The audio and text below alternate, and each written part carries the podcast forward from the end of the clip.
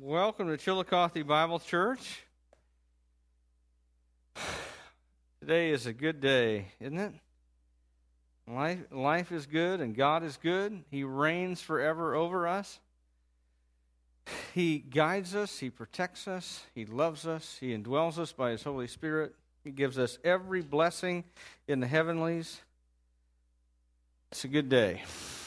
I found out some good news this week. Found out that I am not dying of a heart attack, which is always positive. Um, uh, on Thursday, I went into the E R um, on Thursday morning because I was having pain in my chest right here, which is the left side of your chest, which is where it's, you're not supposed to hurt there ever.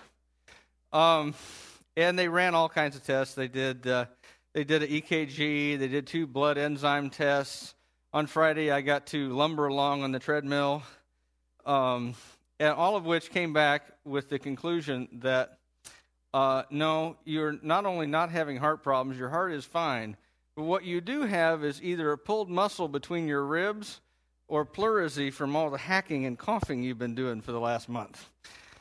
And so they gave me a prescription Aleve and sent me home. And I, th- I I had this thought. So I just spent seven hundred fifty dollars on an E R trip over an eight dollar bottle of pills. Is that what you're telling me? Yep, that's what we're telling you. Mister Horn, you're fine. Go home. You know. But um, so I was encouraged about that. Um, hopefully you're encouraged with me. Uh, and you're not going, dang, we had our chance. Um, but, but anyway, um, I want to draw this back in now. Um, uh, I, I am feeling better. Those of you who've been praying for my health, so thank you. Um, and the hacking and coughing has gotten quite a bit better. Uh, we're going to be in Mark chapter four. Uh, we're going to be looking at some more parables of Jesus, three parables of the kingdom here this morning. And and these are a different type of parable than maybe you're used to.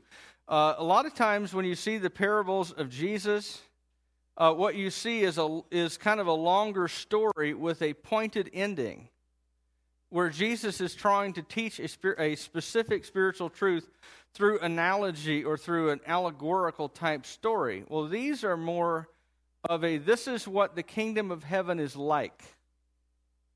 And there's not there's not too much story, but there is a point that's given. And there's a hidden spiritual truth that's there that's available for, for those with eyes to see and ears to hear, but is concealed from those who are rejecting Christ and not interested in what he has to say. Uh, and as we saw last week, Jesus is speaking in parables so that he can reveal truth to those who want it while concealing it from those who have rejected him. And he's doing this for a couple reasons. Number one, he's been he's being gracious to the hard-hearted so that they are not held even more accountable before God. One of the things Jesus consistently teaches is that to whom much is given, much shall be demanded. And that if you know a lot about Jesus, you are more accountable to God for how you respond than if you know a little and have rejected. Um, and so Jesus is being gracious to those who are hard-hearted toward him so that on the day of judgment when they stand before God, they will not be held as accountable as they would be if they had clearly understood everything Jesus was saying. So that's one reason he speaks in parables. The other reason is this, is that his message is revolutionary. And it can get him arrested, and in fact will get him arrested and killed at some point when he begins to speak more clearly. And it's not revolutionary in the sense that we use that word. A lot of times in our culture, you know, you'll you'll, you'll have like an infomercial, you know, and you'll have like the ShamWow guy on there. And he'll go, this is a revolutionary new cleaning product, you know. And you, if you watch those late at night, I've discovered uh, the, the appeal is a lot better. It really is. I mean, I remember having having having trouble sleeping one night, and I was up, and they had Ron Popeil, you know, from the Ronco rotisserie, and I was like, man, that looks good. I got to have one of those. We did not buy one, but I really thought about it. You know, it really sounds good because it's. I mean, it's revolutionary, right? Okay, When I'm talking about Jesus' message is revolutionary, I'm talking about like what's going on in Iran right now, where there's going to there are uh, there's a group of people who are advocating the overthrow of the existing governmental structure. And Jesus is talking about that kind of revolution, about a, a turning over of the existing world order and, a, and appointing himself king. Now, this is during the height of the Roman Empire, during the period of time in history that was known as the Pax Romana, the Roman peace. Do you think there would be anyone who would have a problem with this? There'd be a few people, right? Caesar for one, Herod for another, the Jewish religious leaders for yet another group of people, which is why, as we saw a couple of weeks ago, the Herodians, the supporters of Herod, and the Pharisees, the ultra-Orthodox religious Jews, who are who both have spheres of power that Jesus is looking to overturn, why they both get together and decide, okay, well, this guy's got to go. We've got to get rid of him. Jesus' message is revolutionary, and he is concealing it because it's not yet time for his ministry to come to an end. But he wants to still be able to teach the interested and those who have ears to hear and eyes to see. And so he speaks in parables, and so that no one can accuse him of leading a revolt. So let's look at here at um, at Mark chapter four. We're going to pick up in verse twenty-one. A little shorter passage here this week than last. Uh, chapter four, verses twenty-one, and we're going to go down to verse thirty-four. Okay? He said to them, "Do you bring in a lamp and put it under a bowl or a bed? Instead, don't you put it on its stand? For whatever is hidden is meant to be disclosed, and whatever is concealed is meant to be brought out into the open. If anyone has ears to hear, let him hear. Consider carefully what you hear," he continued. "With the measure you use, it will be measured to you, and even more. Whoever has will be given more. Whoever does not have, even what he has will be taken from him." He also said, "This is what the kingdom of God is like. A man scattered seed on the ground. Night and day, whether he sleeps or gets up, the seed sprouts and grows, though he does not know how. All by itself, the soil produces grain, first the stalk, then the head, then the full kernel in the head. As soon as the grain is ripe, he puts the sickle to it, because the harvest has come." Again he said, "What shall we say the kingdom of God is like, or what parable shall we use to describe it? It is like a mustard seed, which is the smallest seed you plant in the ground. Yet when planted, it grows and becomes the largest of all garden plants, with such big branches that the birds of the air can perch in its shade." And with many similar parables, Jesus spoke the word to them as much as they could understand. He did not say anything to them without using a parable, but when he was alone with his own disciples, he explained everything. Now, as this passage begins, I take it that Jesus has stopped talking to just his disciples and that he is now back talking to the crowd. And that's not totally clear initially, but down in verse thirty-three and thirty-four, it seems clear that the them he's talking to is the crowd. And so I take it that here in verse twenty-one, he's also back talking to the crowd, and that Mark has shifted the scene from being with the disciples alone to now being back among the crowds and teaching. Uh, because he's speaking in parables again instead of plainly. And the first of these parables is known as the parable of the lamp. Uh, in Jesus' day, a lamp was a common household object. Uh, it was usually made of clay. It had an open top. Uh, it looked kind of like a gravy boat. Okay, or like that lamp that you see with Aladdin and the genie, you know, that he, he rubs and out comes the genie and you have three wishes, right? It looked kind of like that. It had a, it had a circle in the middle um, that you put the oil in, and then you and a spout at one end like a teapot, and you would put the uh, wick down the spout, and then you would light that wick, and it would draw up oil through the wick out of the reservoir in the middle. And it was a common household object. Every house had a number of these. In fact, you can you can still buy them today. Uh, if you go to the Middle East to an antiquities dealer, they'll have thousands of these because they still find them, dig them up all everywhere. Uh, everybody had this kind of thing. They were usually made out of pottery. Uh, in nicer homes, they'd been made out of uh, gold or silver, but um, but it was just it was a little thing to give off light, because houses in those days were, if you had a nice home, it was made of stone, um, you know, masonry with joints in between and so forth that were mortared, but most of your common people had a house uh, made out of, you know, adobe type material, or, you know, mud brick. And there were generally very few windows. Um, you know, just for security purposes, you, you didn't want a lot of windows. And uh, and there weren't a lot of openings to the outside. And and because it's, if you do it that way, it's cooler. I mean, if it's one hundred twenty degrees outside, what you want is shade and some darkness where it's a little cooler. But you also want to be able to see, and so what they would do is take one of these lamps, and they would light it, and they would put it on a stand in the middle of the room, and then it would illuminate the whole room where you could see. Now, there were there was one time of day when you would conceal the lamp. Uh, if it, if you've ever, any of you ladies have ever had candles, you know that if you put the lid on the on your jar candle, what happens? Flame goes out, right? Or or if you um, if you put it underneath something, eventually fire runs out of oxygen and it goes out, right? And so you would put it under a bowl to snuff the flame, uh, or you would blow out the flame and then stick it under your bed in case you had to make a midnight run somewhere. Um, okay, it was available where we could where we could get to where we could see. Um, and you did that at night. But just because you did that at night when it was time to sleep did not mean that you were fulfilling the purpose of the lamp, right? The purpose of the lamp was to give off light, not to be concealed under a bowl, not to be stuck under the bed. It was there to give off light. And Jesus is saying, by the way, if you want to understand this parable, this is what this is one of the things that you need to understand, okay?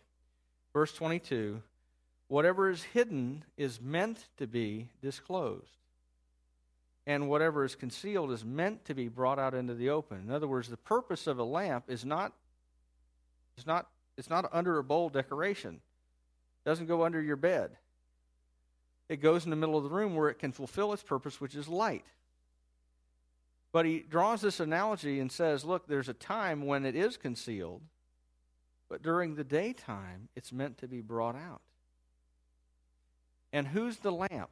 Or what is the lamp? Well, Jesus is the lamp. And he is meant to be brought out into the open and everything about him disclosed so that his light can shine forth. But just like at night, this is not the right time. This is not yet the right time. He is keeping the full revelation of his light hidden at the present time. But just like a lamp, having his light hidden is not his purpose. Everything that is now hidden about Jesus is going to be disclosed. Uh, concealment now is serving the purpose of being open later. The hardness of Israel's leaders means that Jesus has to cloak his words in darkness until the appropriate time, right? In fact, you see throughout the Gospels, you see Jesus make that statement several times. My time has not yet come. In the last week of his life, he's being as open as he knows how to be. It's their last chance. So he is bringing forth everything into the open. And by the way, uh, a lampstand was normally about yay high, because the taller it was, the more light it would give off, because it would project to a wider area, right? And Jesus is telling them there's going to be a time when I'm going to be like a lamp lifted up where everybody can see the light that I give off.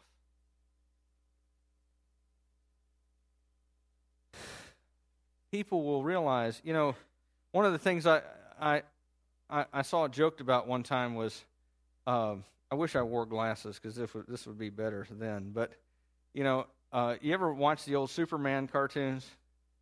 Okay. And and you think, man, how, how dim a bulb must Lois Lane be, okay? Uh, Clark Kent takes off the glasses. Superman, Clark Kent, Superman, right? It's like, did the guy never take off his glasses at the office? Uh, I mean, and yet somehow she never figures it out. Okay? Um, but there's what Jesus is saying is that there's going to come a day when the veil is going to be lifted. And people will realize that he is not just Clark Kent, that he is actually Superman, right? Or to put it in theological terms, that he is not just Mary's kid, the son of the carpenter from Nazareth, that he is, as Mark says, verse one, the Son of God, the Messiah. In fact, even a Roman centurion is going to recognize it. You remember that part of the Gospels where Jesus dies and the tombs break open and many people who have been dead are walking around again and the curtain rips in half and there's an eclipse of the sun? As Jesus says, into thy hands I commit my spirit. And even a Roman centurion, a pagan, says, surely this man is the Son of God. The day is coming when Jesus' light is going to be revealed, but right now, like a light under a bowl or under the bed, is concealed. He's going to say, if anyone has ears to hear, let him hear. What's he saying? Is the kingdom coming? Yes, it's here. And I'm the king, but you'll have to wait to see it fully revealed. Uh, in verse twenty-four and twenty-five, he says, consider carefully what you hear. With the measure you use, it will be measured to you, and even more. Whoever has will be given more. Whoever does not have, even what he has will be taken from him. What's he saying? That doesn't make any sense. Whoever has will be given more. Whoever does not have, will be, even what he has will be taken away. What? I thought you just said you didn't have anything. Uh, Jesus, you're not making sense. Here's what he's saying, okay? If you recognize Jesus for who he is, you will be given more and more and more disclosure of the glory and the majesty and the greatness of Jesus. But if you refuse to recognize Jesus for who he is, even the little glimmer that you have will get increasingly hidden from you. Let me give you an, an example, okay? Any of you have been to a glassblower shop? Um, I like to go to glassblower shops. I, I don't like the little blown glass stuff that they make, but I like to watch the process. I think it's cool. Uh, they get this pipe red hot, and they've got this molten glass on the end, right? And the next time you go into one of these places, just reach over while, when he sets his little pipe down and pick that pipe up and see how that goes, okay? Don't actually do that, okay? Because it is red hot, even though it doesn't look like it, and it will burn you. And you know what? It burned him the first time he picked it up, too. But what happens is, as you get burnt progressively, you get calluses on your fingers to where now it's hot, but you can't feel it anymore. And the same thing happens with people as they're exposed to truth. That if you do not accept and receive that truth, you get a callus on your soul. And you become increasingly, over time, blinded and deaf. You get calluses. And even what you have is taken away, where you no longer have any sensitivity to the things of God anymore. If you accept Jesus for who he is, then more and more and more clearly you will understand in all of its fullness who Jesus is. But if you reject him, then even the initial light that you had will get dimmer and dimmer and dimmer to where you are incapable of seeing Jesus for all that he is. Uh, all right. Jesus is saying, believe in me now so that the light that you have will get brighter rather than dimmer. Uh, the parable of the growing seed, this is the next one. He says, this is what the kingdom of God is like. A man scattered seed on the ground, and night and day, whether he sleeps or gets up, the seed sprouts and grows, and he does not know how. All by itself, the soil produces grain. First the stalk, then the head, then the full kernel in the head. And as soon as the grain is ripe, uh, he sends forth the sickle, because the harvest has come. Okay, interesting.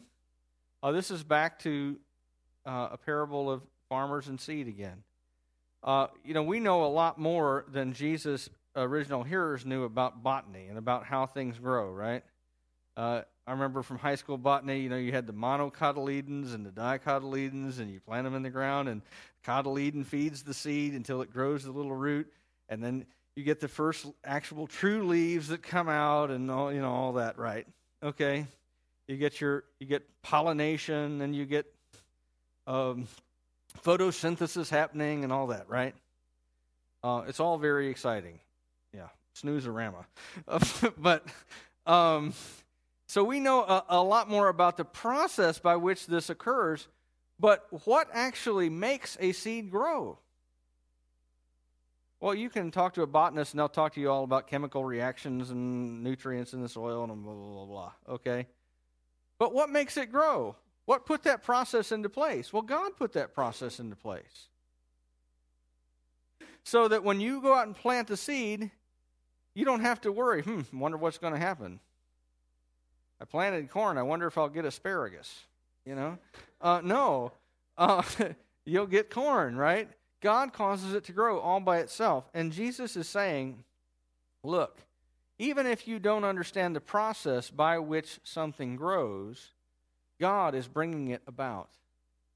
It happens whether you, I mean, you can go, you can plant your garden and go take a nap, right? Because it's God who's going to cause this to happen. Whether you go out and look at it all day and just stand over it, or whether you go in and sleep, the growth is going to occur, quite apart from you. God's kingdom, according to Jesus, is just like that. That God has a plan and a purpose and a process already set in, in place, that he is not only working for eternity, he has been working from eternity to bring this about. Is the kingdom going to come, in other words? Yes. Are you going to have anything to do with whether it gets accomplished? Not necessarily. Because God is sovereign, and his sovereignty extends over all people, whether they are opposed to him, whether they are with him. God is going to accomplish his plan and his purpose. It's going to happen, regardless. There's nothing you can do to speed it up, nothing you can do to stop it. Just like a seed planted in the ground has to grow, so God's kingdom is going to come to fruition, whether you like it or not. Right? Hopefully you like it, but even if you don't, God's kingdom is still coming. God's purpose is going to be fulfilled in its proper time, just like the coming of the grain harvest. When the proper time has elapsed for the grain to be ripe, then the harvest comes. When the proper time has come for the kingdom to come, it will come, because God's purposes will stand, whether we're on board or not.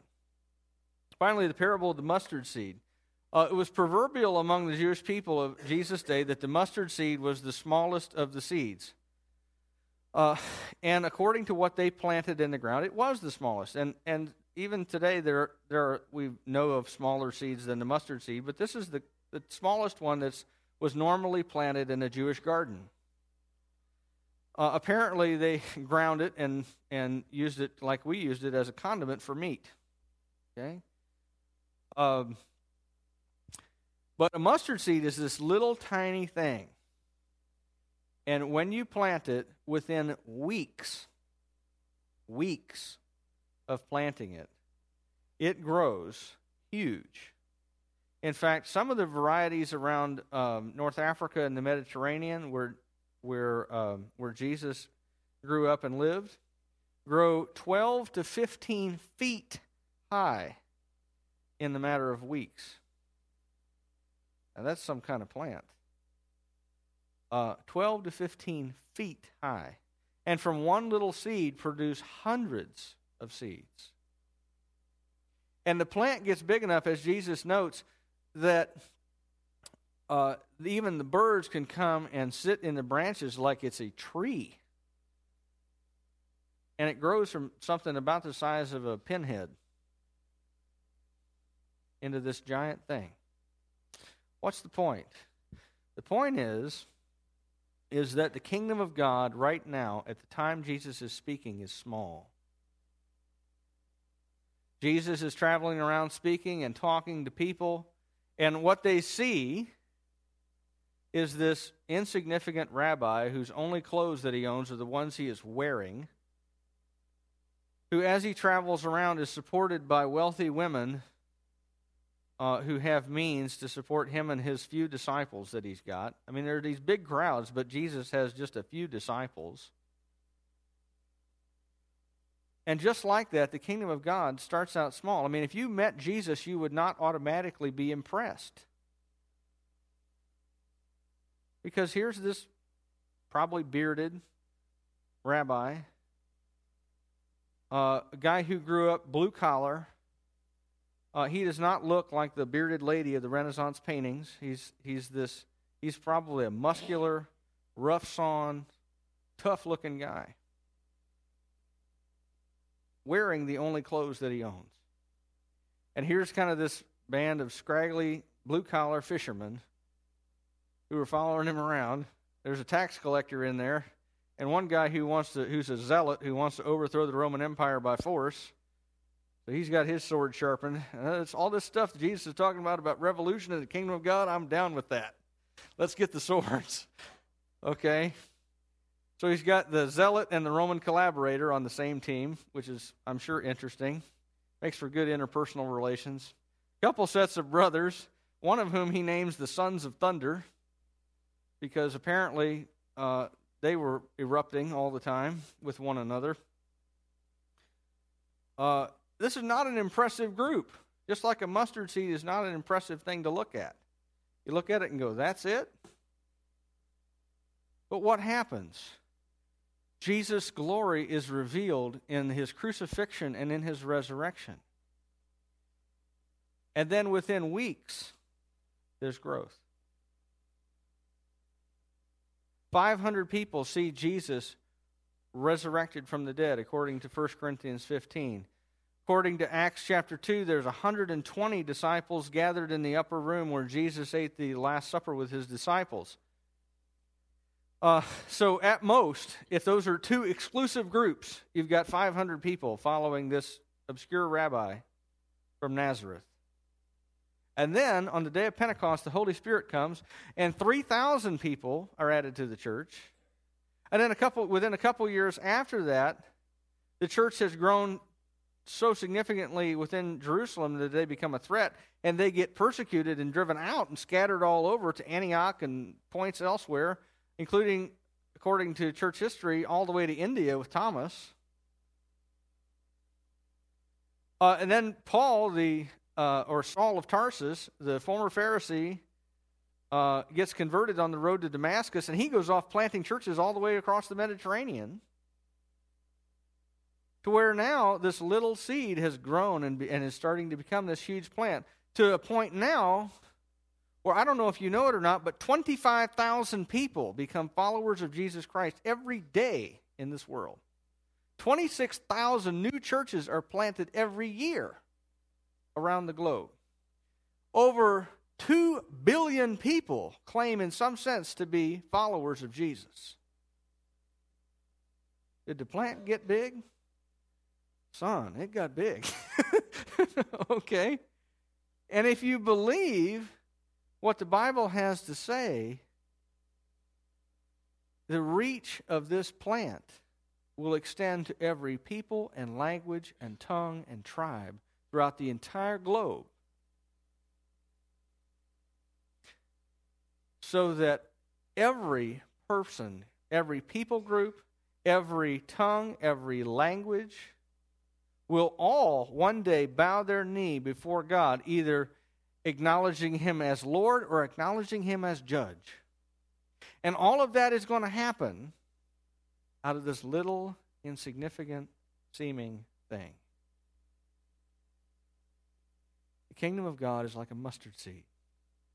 which when planted in the ground does not look like much. But when it comes, spread out, such that even the birds of the air can find a place for shade. Has the kingdom of God come? Well, I believe not in its final form yet. Uh, the kingdom of God at the moment is spiritual and remains among the people of God who acknowledge him as their king. There is a kingdom that is real, that exists among the people of God in the church. But there is yet waiting a day when Christ will return and he will rule and reign, as Revelation says, on the earth from Jerusalem for a thousand years. And then there will be a new creation, and I believe that's the fulfillment of God's promises to the Jewish nation, that a son of David would sit on David's throne from Jerusalem. And then after that, there is a judgment at a great white throne. And all of the people of God are caught up together in a new heavens and a new earth, reigning from a new Jerusalem that descends out of heaven from God, which is, I believe, I think fifteen thousand miles square, something like that. Okay? And the reign of God extends across the entire earth, and there is no one left on earth at that time who is not a follower of Jesus Christ. Kingdom has not come in its final form, but it's here, and it's real, even though it is a spiritual reign as yet, and not yet a physical reign as it will be. But for those who acknowledge Jesus, the kingdom is here. Uh, and then, of course, the last couple of verses, um, Jesus, it says that Jesus spoke many similar parables to them, as much as they could understand. In other words, to the extent that people had ears to listen and to receive what he was saying, he explained as much as he could. He was giving it out as fast as they could take it in, and hoping to spark curiosity and bring them in where he could disclose everything openly and help them to become followers of Christ. Now, with these parables, I have done my best to explain clearly what they mean, um, to peel back the the the curtain over them and to explain them clearly to Jesus' disciples, just like he did. Because I hope that all of us are disciples of Jesus, just like these men and women were. But I, and and I got to tell you, I got really excited this week because This was this was the first time I really understood a couple of these parables and what Jesus was saying. I was like, oh, shazam. It only took me four years of seminary and nine years as a pastor, all right, to really get it, okay? Um, always exciting when that happens. Um, but and I hope that maybe you have understood them in a fresh way this morning. But understand this either way. Maybe I was the only ignorant one among us, okay? Uh, and everybody else was, was way ahead of me on understanding what Jesus is trying to teach. But regardless, either way, the objective in studying this book is not informational. It is not informational. As my professor of church history at Dallas Seminary, John Hanna, says, he goes, the Bible is not meant to make us all smarter sinners. Okay, that's true. The Bible is not meant to make us all smarter sinners. The Bible's goal is not informational, and God's goal for it, and as he gives it to us, is not informational. It's transformational.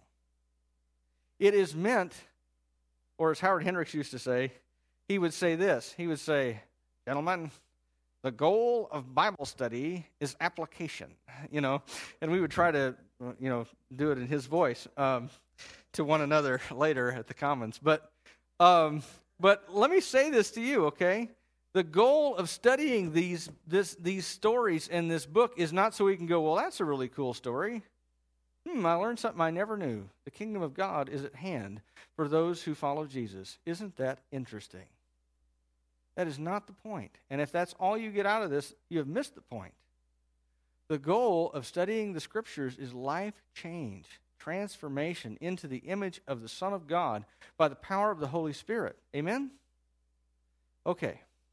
So now that we got that squared away, let's look at some things that have to do with this passage and how that relates to your life. If Jesus is the lamp, and I believe that he is, then his light is meant to be revealed. Amen? Amen. And it was revealed most clearly, obviously, in his crucifixion, his death, and his resurrection.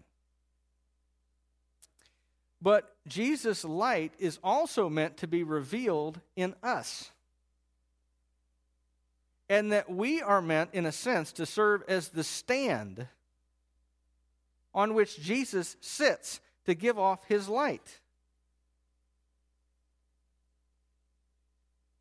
You know, the old Sunday school song goes, you know, uh, I'm going to let my light shine, right? Let it shine till Jesus comes. I'm going to let it shine. We don't have any light.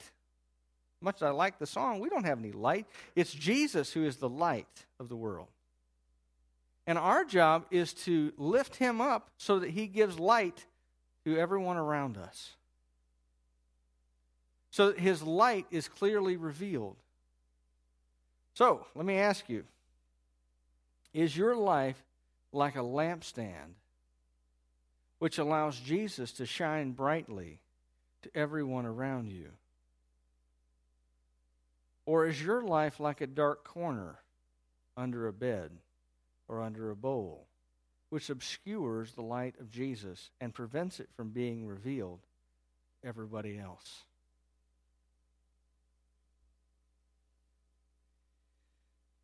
If there are dark corners of your life or dark areas of your life that prevent Jesus' light from shining, I have such good news for you, because I think it's true of all of us at points.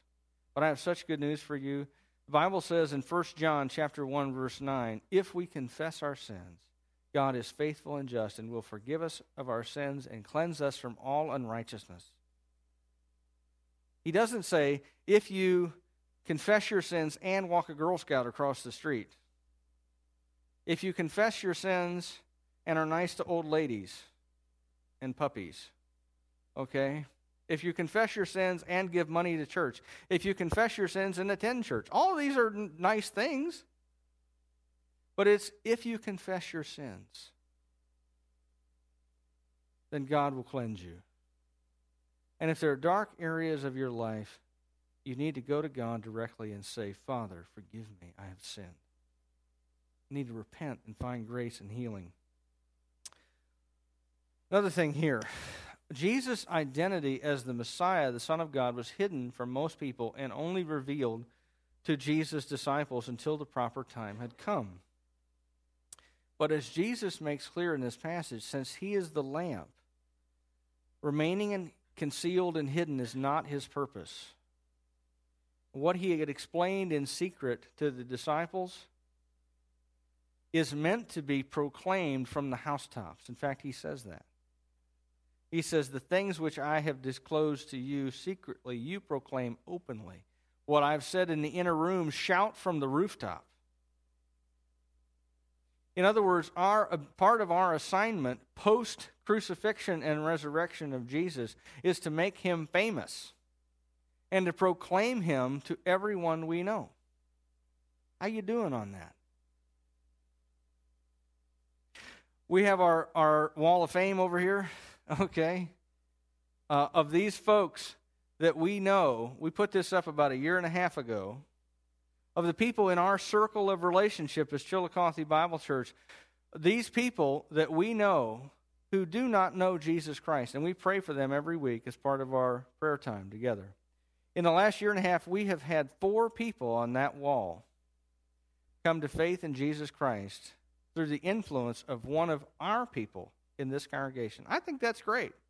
I think we need to celebrate that and be excited about that. But you know what else? I see a whole lot of other names. And our job is to shout from the rooftops that Jesus is the Messiah, the Son of God, who offers cleansing and forgiveness and can make you whole and adopt you into his family as a son or daughter of the living God. And if we're not doing that, then we're being unfaithful to what Jesus has asked us to do. So how are you doing on this? One more thing. Finally, as we've seen this morning, God's plans and his purposes are not dependent on us, right? They are like a seed that a farmer scatters on the ground and it grows whether he sleeps or whether he gets up. Because God has a plan and a purpose in mind that he is going to achieve regardless of us. But the great thing about God's plans and purposes are the, uh, is this. That he allows us the privilege, the magnificent, marvelous, unique privilege of participating with him in what he is doing. He allows us that privilege. He gives us gifts, in fact, within the body of Christ to help us accomplish the purpose that he has in mind for us, for the church, for the world. And let me ask you, do you know what what your little part that God is allowing you to have is? And if you don't know, when are you planning to find out? And if you do know, how are you doing at obediently carrying out the expansion of God's kingdom and the accomplishment of his purposes and plans for your life and for those you know?